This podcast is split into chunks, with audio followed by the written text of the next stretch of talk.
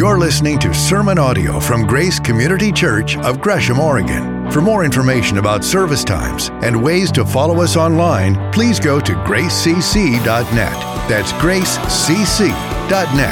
And thanks for joining us.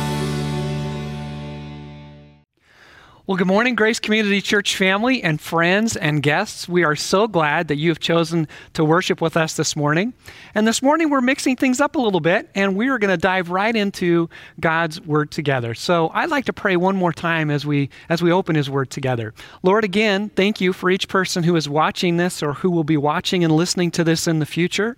And we ask that once again, through the power of your Holy Spirit, you would make your Word come alive to us that we can see you for who you really are, hear your voice speaking into our hearts and lives, and that we would have hearts willing to respond, to trust and obey, and to be the people in the community that you are calling us to be. We love you. We commit this time to you. In Jesus' name, in your name, amen.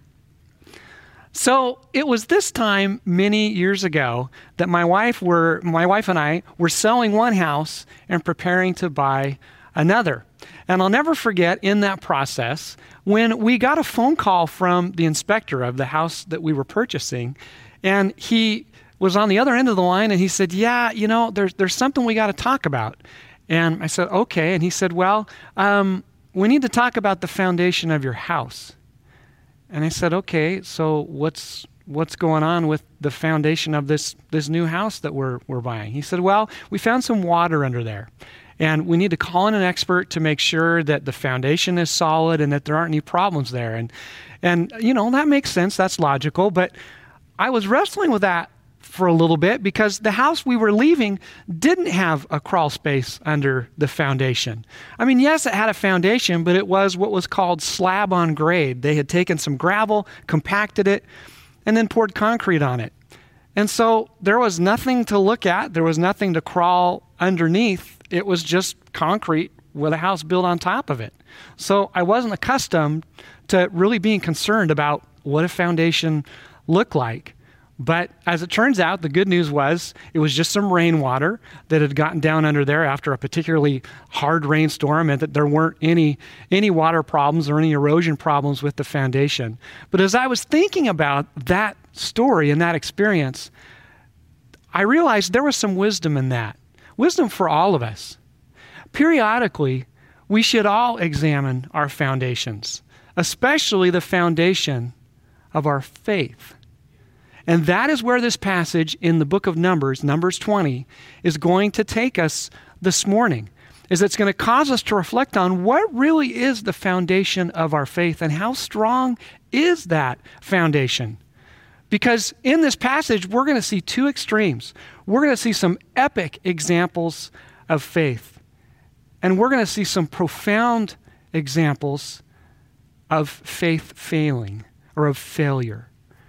And all of that is wrapped up in these 13 verses that we were about to look at together. So, if you haven't been with us, we have been following this story of God's people after they have been delivered by God out of slavery in Egypt. He has promised to bring them to this land that He promised to their ancestors thousands of years before. They've been on this journey through the wilderness. If you were with us last week, you remember that they came right to the edge of this promised land and they refused to go into it.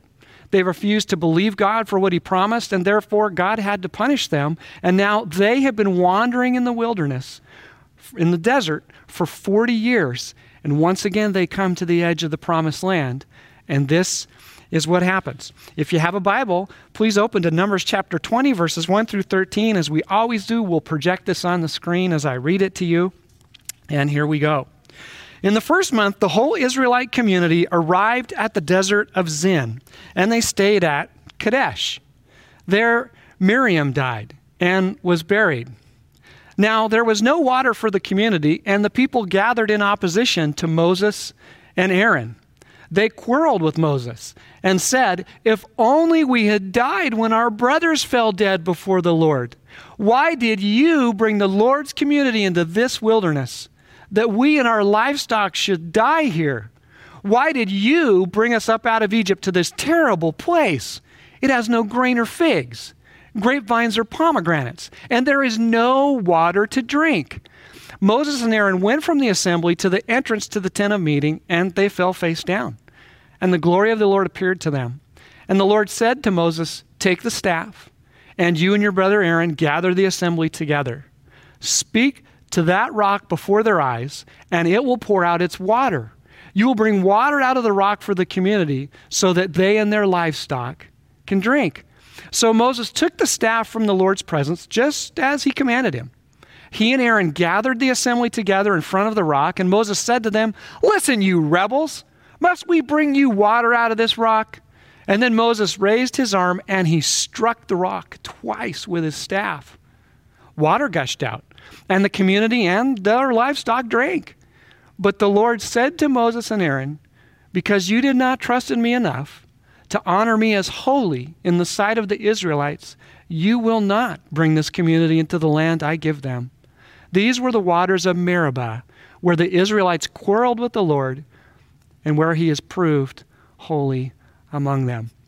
So now let's back up to the beginning of this passage and begin to work our way through it. So, we're told some pretty important details in the opening verse that really set the stage and the scene for what we just saw unfold before us. This is like deja vu all over again. Because if you were with us last week in Numbers 13 and 14, this is the very same place 40 years earlier where the people had come to the edge of the promised land and basically revolted and refused to go into it and had forced God's hand to punish them. So there's some foreshadowing going on here. And there's a question that hangs in the balance. Most of this generation who rebelled those 40 years earlier have died. And so this is a mostly a new generation that once again is on the edge of the promised land. And how will they respond? Will they do any better than their ancestors that had preceded them? But it also tells us that Miriam Aaron and Moses' sister, has now died. And that also is significant because it reminds us that this community has been experiencing death probably on a daily basis for the last 40 years. Numbers tells us that the census, the, the number of the men who had come out of Egypt was around 600,000. And now, as you begin to account for women and children and non Israelites who had also chose to go with the nation when they left Egypt, you're probably talking about around two and a half million people, most scholars believe. And so if you begin to do math over the course of 40 years with two and a half million people, as they're wandering in this wilderness, wandering in this desert, you literally have people, sometimes scores of people, dying every day. So for the last 40 years, these people have seen daily death, desolation, dryness, barrenness, ugliness. There's more than just symbolism going on here. Life has been really, really hard. And now their hearts are broken once again because one of their leaders, Miriam, who, in fairness, caused her share of trouble earlier in Numbers 2 for Moses, now, now she dies. So, what's going to happen? Well, they've been as a people, at least in their history, in this place before. Not just on the edge of the promised land, but we know in Exodus 17, when God first led them out of Egypt and they had no water in the wilderness, they cried out to God for water. He commanded Moses to strike a rock, not to speak to it, but to strike a rock and bring water from the rock. And so, surely this new generation had heard the story of how God had miraculously provided water. God had done this before. They were set up to succeed. They were set up to truly embrace what God said with full trust and faith. And what did they do? They not just grumbled, they didn't just complain, they actually fought against Moses. In fact, this is even a darker picture in some ways than what we saw last week when the people were grumbling about the land that God had brought them to. Now they're accusing Moses of all of their problems and difficulties. It's his fault they have no water. It's his fault they're wandering in the wilderness. In some ways, this is like Groundhog Day all over again. This is like a bad movie that keeps replaying itself. We just saw this last week in Numbers 13 and 14, and here they are again. And this time, they're not just arguing with Moses, they're blaming him. And once again, it feels like there's going to be an open revolt, just like it almost came to that point in Numbers 13 and 14. And that's why this place was called Meribah, because that means quarreling. So Moses and Aaron once again had a fight on their hands. Now, here's a question for you and me. If you and I were Moses, how would you respond to this? After 40 years of hearing the complaining and the criticisms and the backbiting and the attacks and the slander and the gossip, wouldn't you just say, I'm out? I'm done. I've had enough of these people. But that's not what Moses and Aaron do, is it? What do they do? They, they go to God for help and for hope and for perspective. That's what their actions are telling us here. They, they go to God in humility and they cry out to Him. And once again, God appears to them and He tells them exactly what to do. And we see that. I highlighted it here in the passage for you. Okay, the instructions, pretty straightforward. Take your staff, check. Take Aaron with you, check. Gather the people, got it. Speak to the rock, okay. And bring water out of the rock, got it. Pretty clear, not a lot of ambiguity there. So, what happens? Well, Moses takes the staff, check. Takes Aaron with him, check. Gathers the people, check. And yells at the people, What? Listen, you rebels. Did God tell him to say that? And the answer is no. And there is a lot swimming around in this. I mean, this, this is pregnant with meaning. Because what he's basically saying is listen, you punks, I am done with you. Clearly, he's, he's done. He's reached the end of his patience with them. But that's not all that happens. It says that he says, Must we? Now, is he talking about God and Aaron and him or Aaron and him? It, it's kind of hard to know. Is, is he taking credit where he shouldn't? Okay, we, we're not really sure about that. But this we do know he strikes the rock twice. Now, what did God tell him to do? Speak to the rock, not strike the rock. Well, isn't that just splitting hairs? I mean, it is, it's not that big of a deal, isn't it? Well, in fairness, we all kind of know the difference between speaking and striking, don't we? Let's go back to preschool. In preschool, that's where I think I learned the difference between hitting someone and talking to someone. It happened out on a playground at my preschool. There was a little kid that I was playing with who took my dump truck from me. And I said, Give it back. And he said, No. And so I began to cry. And my sister, who happened to be a year older than me, and I won't tell you which of my five sisters it was to protect her identity, my, my sister, um, she saw him do this and she walked over and she said, Give my brother his truck back. And that little kid looked right at her and said, No. And so she hit him in the nose, gave him a bloody nose, and gave me my truck back. Now, the great thing for me was it got results. But was that the best choice? Uh, no. Big difference between speaking to someone and then hitting them, or speaking to a rock and hitting the rock. Now, we don't exactly know what was going on with all this, but this is what we do know is that Moses, Moses, this incredible example of faith all throughout the book of Numbers, who time and time again humbly gratefully, willingly goes to God, seeks God, obeys God, does exactly what God wants him to do, is zealous and defensive and protective of God's reputation, who is this incredible example of faith, he fails. Now, the people have failed all along the way. Miriam failed, Aaron failed, and now the last person you would expect fails. And, and how does God respond? He says, You didn't trust in me. You didn't honor me as holy. Now, we can speculate about all those indicators we just talked about striking the rock instead of speaking to it, saying, We, what are you putting us up to to, to do this? And, um, you know, the, the, the, other things there in the passage that seem to indicate he was angry, whether he was angry or not really isn't the issue. The issue is he didn't do what God asked him to do. And therefore, he was wrong. Because at the end of the day, faith is all about trusting and obeying God. It's, it's both. And just so we're on the same page, when we talk about faith, a, a simple de- definition of faith is believing that God can be trusted. Or to put it another way, faith is believing that whatever God says can absolutely be trusted. And yet Moses isn't doing that. Somehow when he struck that rock, he he he struck God. He struck at God's reputation. And, and he wasn't trusting and obeying. And it's, it's hard to get our hands around this. And this is one of those passages that you, you read it and you go, I mean, really? I mean, do we really appreciate what happened here?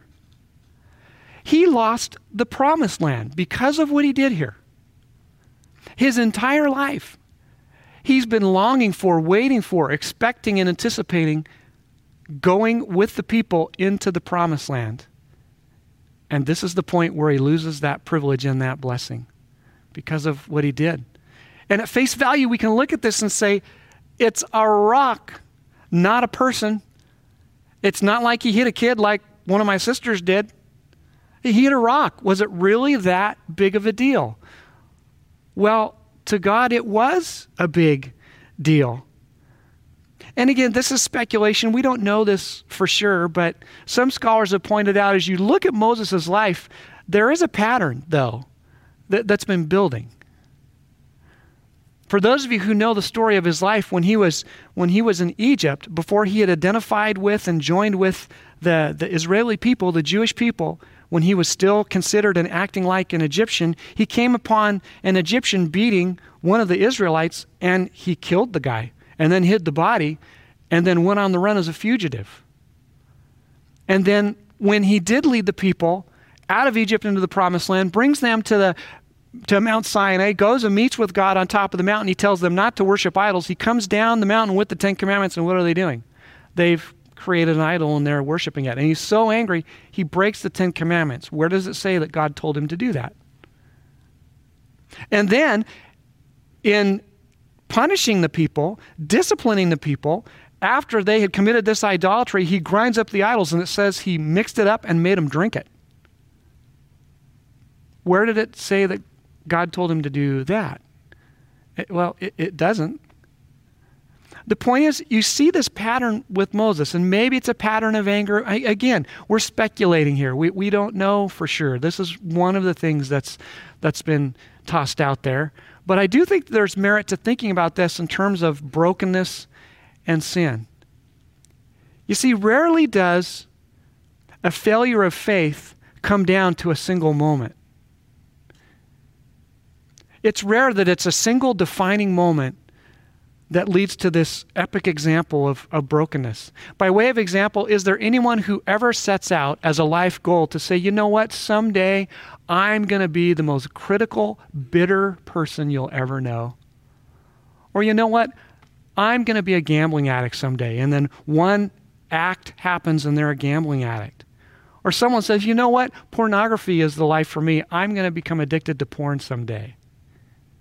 Or, you know what? I am going to, you know, go have an affair because I really think that's what's best for me. And so that's what I'm going to do. You know, I'm, I'm going to extreme extremes here. And if I'm touching pain points in your life or someone you love, that, that is not my intention. And I, I am not trying to contribute to your pain. But what I am trying to point out is that there's usually a pattern, there's usually a progression of brokenness that leads to failures of faith. It's not something that most of the time happens overnight. There's a progression there. And I do think that's something that we need to pay attention to and that we need to extract from this passage is that we have to examine our hearts.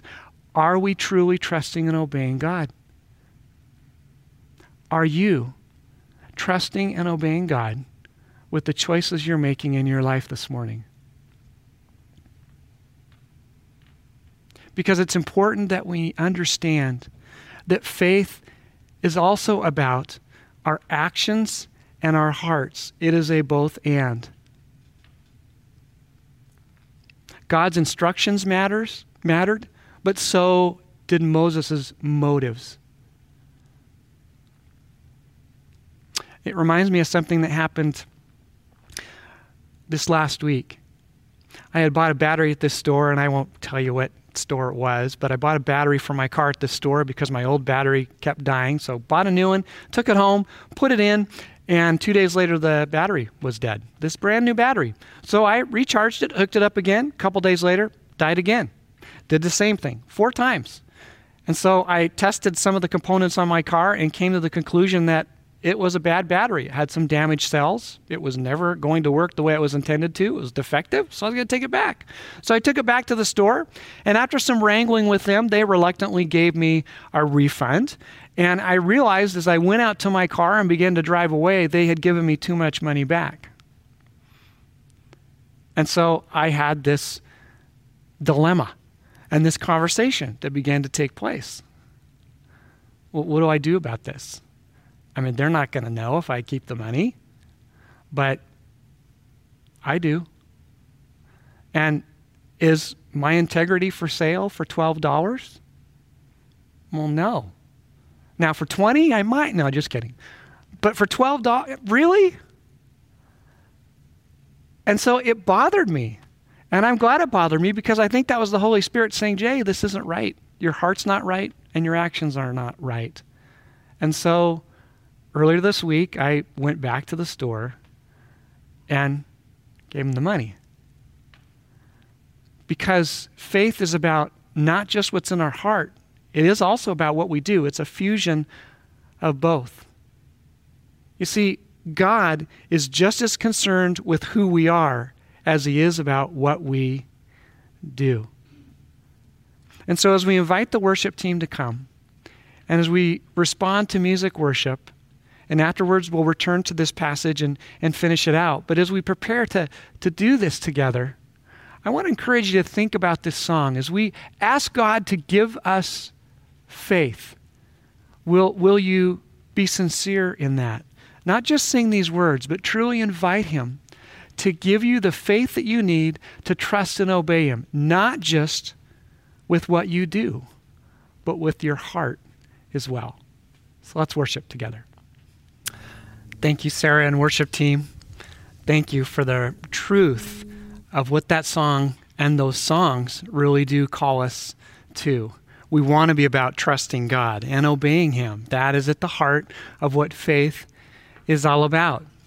And we want to pick up really where we left off with this passage that God is just as concerned about who we are as He is about what we do which means if we define faith that way, it means that who we are and what we do matters.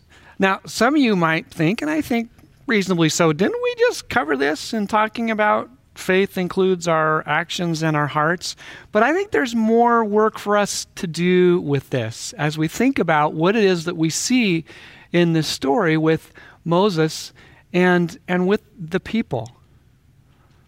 Because God ultimately is concerned, most concerned really, with our, with our spiritual health, our spiritual vitality, with our relationships. Jesus himself said in Matthew 22 that you could summarize all of God's word into two commands, two values, two ways of life loving God and, and loving others. It all comes down to that, which means that our doing ultimately flows out of our being, which I think you could fairly say God is probably more concerned with who we are than he is with what we do, because one flows out of the other. Think about this story that we're learning from with me. The point wasn't just getting to the promised land. It's easy to read numbers, and sometimes I find myself doing this. I'm reading it going, geez, are you guys ever going to get your act together? Are you ever going to enter the promised land? And yet, the promised land really wasn't the point. At the end of the day, what it ultimately comes down to is the point was about right relationship with God. They weren't wandering in the wilderness just because God was rightfully punishing them after giving them multiple chances to trust and obey Him. He wasn't just punishing them by having them wander in that desert, in that wilderness. He was preparing them. He was preparing them for what was going to come their way. And at that point, they weren't ready for it. I mean, think about this with me. What happened for those of you who know your Bibles or who have read in Joshua when they actually do come into the promised land? One of the first things they have to do is they have to cross the River Jordan. Now, I've been to Israel, I've seen the River Jordan.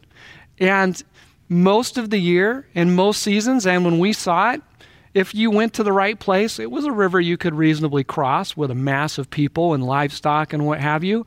But during flood stage, which is when they came to it to enter the promised land, there's no way you're getting around that river. You just have to wait it out until the waters receded. And yet, what does God tell them to do in Joshua 3? He says, Take the ark of God into the water. Now, that represents the very presence and power of God. And it makes absolutely no sense that they are going to walk into this river that is flooded, that is dangerous. This isn't just, you know, like getting their ankles wet. He tells them to get into the river. That makes absolutely no sense. And yet, when they did, it tells us that God performed a miracle very similar to what he did when he freed them from Egypt. When he parted the Red Sea, it says the water stacked up of the River Jordan and they were able to walk on dry ground through it. But at that point, it made no sense for them to try to cross it. And then as you go deeper into Joshua, in Joshua 5, I think it is, yeah, in Joshua 5, they're told to conquer the city of Jericho. And they're told to do it by walking around it seven times. For seven days, they are to walk around it and play the trumpets. Now, enter that story for a minute. How ludicrous, how silly, how ridiculous does that sound? What if you were one of those people walking around this city for no apparent reason other than God told you to? It makes no sense. And yet, at the end of that seven days, what happens? The walls fell down and they were able to take the city. If God wouldn't have miraculously done that, probably wouldn't have had any chance of taking that city. I've been to Jericho, I've seen it. It's the oldest city that we know. It is the oldest civilization that we know of. There are thousands and thousands of years of civilization built on that city, layer upon layer upon layer upon layer. And yet, God told them to walk around it seven times before they could conquer it. In each of those cases, God told them to trust Him in a way that sounded silly and ridiculous and ludicrous. So, if they weren't enter, ready to enter the promised land, they weren't ready to trust God in the ways they would need to in order to take hold of that land. So, they didn't just wander in that desert out of punishment, they wandered in that desert as well so that God could prepare them, so that their being, who they were, their relationship with Him could be developed and ready for when they needed to step out and trust and obey Him for the future things that God had for them. Which now brings us to me and you. How is your relationship with God this morning?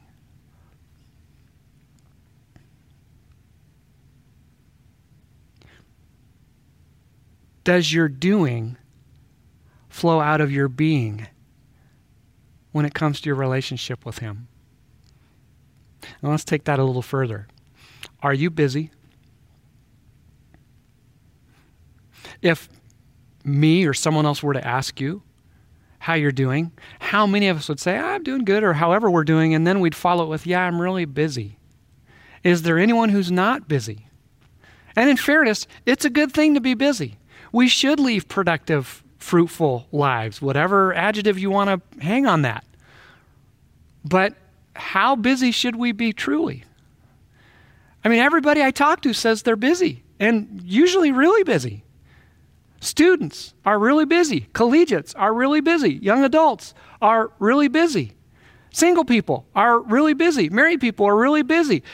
People with kids are really busy. People with adult kids are really busy. People with grandkids are busy. People who are retired are busy. And so it goes. Is there any one of us who doesn't identify ourselves as being busy? But in that busyness, are you cultivating? Do you have time? Do you make time for intimacy with God? Are you loving God by spending time with Him?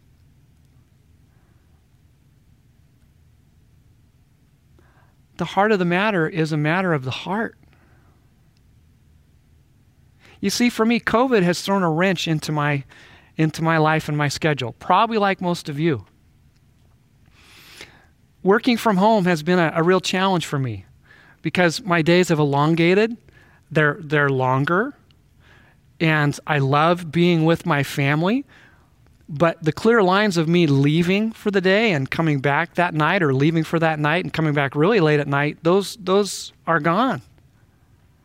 And I've had to completely reinvent how I pursue my love relationship with God, how I spend time with Him, how I cultivate intimacy with Him, how I make sure that my doing is flowing out of my being and I'm not just being hectic and busy and harried and going from thing to thing to thing. It's been a real challenge for me. And yet it's so important that what we do flows out of who we are. And I would venture to guess that for a number of you, this is a season where that's really being challenged. But it's so fundamental because God is just as concerned about who you are in Him as He is about what you do for Him. But let's shift gears to the second commandment loving other people. So, how are you doing with that? How does your faith shape that and inform that and drive that and motivate that? And once again, this is a place where I think there can be a disconnect for us. I think sometimes in our relationships we can be, you know, critical or negative or even unforgiving or neglectful or even in extreme examples abusive and we don't really see a problem with that. And I've seen that disconnect, that brokenness in people over the years as a pastor a number of times. It's like we compartmentalize. We think that our relationship is fine, and yet our actions prove other otherwise.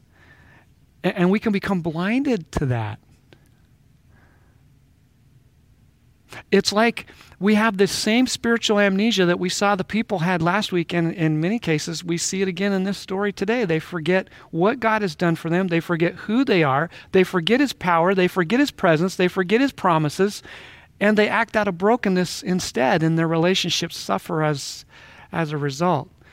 So at the end of the day, faith is about who we are and about what we do. But you know, there's something so compelling to me in this in this story that we see. The last person we would ever expect to fail, Moses, fails. And he fails epically. He loses the promised land as a result. And yet, what is it that we don't see in this story with how Moses responds to his God? When God says, Because you did not trust me, because you did not regard my name as holy, you will not enter the promised land. What does it say Moses' response was there? Does it say he was embittered? Does it say he was angry? Does it say he was defensive? Does it say that he made excuses? Does it say he shifted blame on Aaron? Does he deny that he did anything wrong? All of that is conspicuously absent from the passage. And I think it's because Moses humbly accepted the consequences of his selfishness, of his sin, of his brokenness, but then submitted to God because his foundation of faith was still, still strong. Because you see, my friends, we're not defined by our failures. If you know Jesus Christ, every day is a new day in him. His word declares there is no condemnation for those who are in Christ Jesus. This God gives multiple chances. He's so full of grace. And he loves us so much. And that's not a license to live selfishly or, or to be proud of our brokenness or to wallow in our sin. It's an escape from all that, really. And what we see here in Moses is something so profound and so fundamental for us to walk away with from this passage, and it's this that faith builds its foundation on the one who will never fail. Because one of the central messages in this story we're looking at today is the people fail once again. Wow, that's a surprise. That's a shocker. No, the people failed all throughout this journey. Miriam fails, Aaron fails, and Moses fails. Everyone in this story fails except one person, and that's God. And there is a deeper symbolism, a deeper significance that Sarah alluded to and spoke to earlier in our time this morning that's taking place in this passage. We actually fast forward now hundreds and hundreds and hundreds of years, actually over a thousand years, to the New Testament, to the letter to the Corinthian church, where it gives us further insight into what was going on in this passage. And this is what it says. This is the Apostle Paul writing to this church. And he's talking about this very story and this very history we've been looking at these last several weeks. He says, For I do not want you to be ignorant of the fact, brothers and sisters, he's talking to the church, that our ancestors were all under the cloud and that they all passed through the sea. That's a specific allusion and reference to the Exodus and to God guiding them through the Red Sea and to Mount Sinai. They were all baptized into Moses in the cloud and in the sea. That's talking about how they had submitted themselves to Moses' leadership, that they were following him, much like when someone chooses to follow Jesus Christ and submits to his authority and leadership in their life, they get baptized. That's what that's alluding to. It says they all ate the same spiritual food and drank the same spiritual drink. Now, fasten your seatbelts. Here we go. For they drank from the spiritual rock that accompanied them, and that rock was Christ. The rock that Moses struck was symbolic of the power and the presence and the provision of God, yes, but in a very powerful, real way, it was the reality of God Himself was with them. That their deepest physical thirst would be satisfied, but more importantly, their deepest spiritual thirst would be satisfied. And so, once again, it brings us back full circle to what we started our time with here this morning in His Word, and that is okay, so let's inspect our foundations together. What is your, your spiritual foundation this morning? Are you building your life on the rock? Are you following the way of Jesus Christ? Because right now, more than ever, our culture, our city, our world needs a community of Jesus followers who have their foundation rooted, built, established on the rock of Jesus Christ. Because in many ways, it feels like the foundation of our culture is, is falling apart. People are looking legitimately for hope. People are looking legitimately for that which is real, that which is enduring, that which is lasting. In many ways, that's, that's what our broken culture is looking for right now. And we're going to go deeper into this when we get into Numbers 21 with, with Sean next week. We're really going to take this for a test drive. But what we need really is a revolution. But we need something more significant that goes deeper and is more transformational than what we see happening in our culture right now. We need a revolution of the heart. We need to repent. We need to turn away from our brokenness and our sinfulness and our selfishness and the many things that come out of that racism, injustice, prejudice, systemic unfairness. And we need to align our hearts with God's. We need to build our lives on His foundation. My friends, we do need a revolution. We need a revolution of the heart. The only thing that's going to bring lasting change and transformation into your life and mine is right relationship with God through Jesus Christ. That's what we need. That's what this world needs. That's what our culture needs. And that's what we as a church need to be all about. Our foundation is built on the rock of Jesus Christ, who He is what he does, what he's done, what he will do, and what he promises to fulfill. And so, my friends, as our worship team comes once again and as we respond to what we've heard here this morning, to what we're learning together, you lock away the reality and the truth that this rock will not move. This rock will not change. That Jesus Christ is the same yesterday, He's the same today, and He is the same forever. And that's why we worship Him. This rock never moves, this rock never fails. So let's sing about that. And that is so true. And I hope you believe this that He is the God who brings walls down. He is the God who moves mountains, and He is the God who makes a way where there seems to be no way. He is that kind of God because He's real, because His promises are true, because He is near, and because He wants us to build our lives on Him, on what He promises, on who He is, on what He does. Is He your foundation this morning? If you're not sure, or if you don't think He is, do something about that. It starts with you receiving Him into your life, inviting Him into your life. Scripture declares over and over again God is near. And He wants to get so near to you, He literally wants to live inside of you through the power of His Holy Spirit. He wants to enter into an intimate relationship with you through Jesus Christ, through His Spirit. And you get that by asking for it. And if you're not sure how to do that, we call that praying. It's just talking to God. And any one of us would love to do that with you. After our time today, you'll see come up on your screen a Zoom prayer room. And if you go to that um, on your whatever device you have, there are folks there who would love to pray with you. In fact, I'm going to pray with you here in just a minute. And for our church family who is watching here this morning, I know you to be a generous community. In fact, you're one of the most generous communities I've ever known. And if God has blessed you with the ability to help with the Sudanese refugee crisis, we ask and hope that you will do so. And I'm confident that we will, as a community, provide some real help there. But before I pray, let me leave you with these words from Jesus, where he reminds us that our foundation of our life, the foundation of our faith, absolutely has to be him, where he says, Therefore, everyone who hears these words of mine and puts them into practice is like a wise man who built his house on the rock.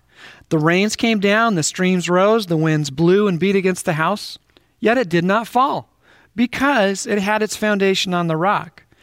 But everyone who hears these words of mine and does not put them into practice is like a foolish man who built his house on sand.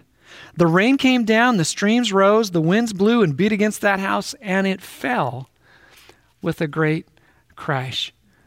Would you pray with me as we prepare to end our time together here this morning? Lord, thank you that you are the God who is near to us.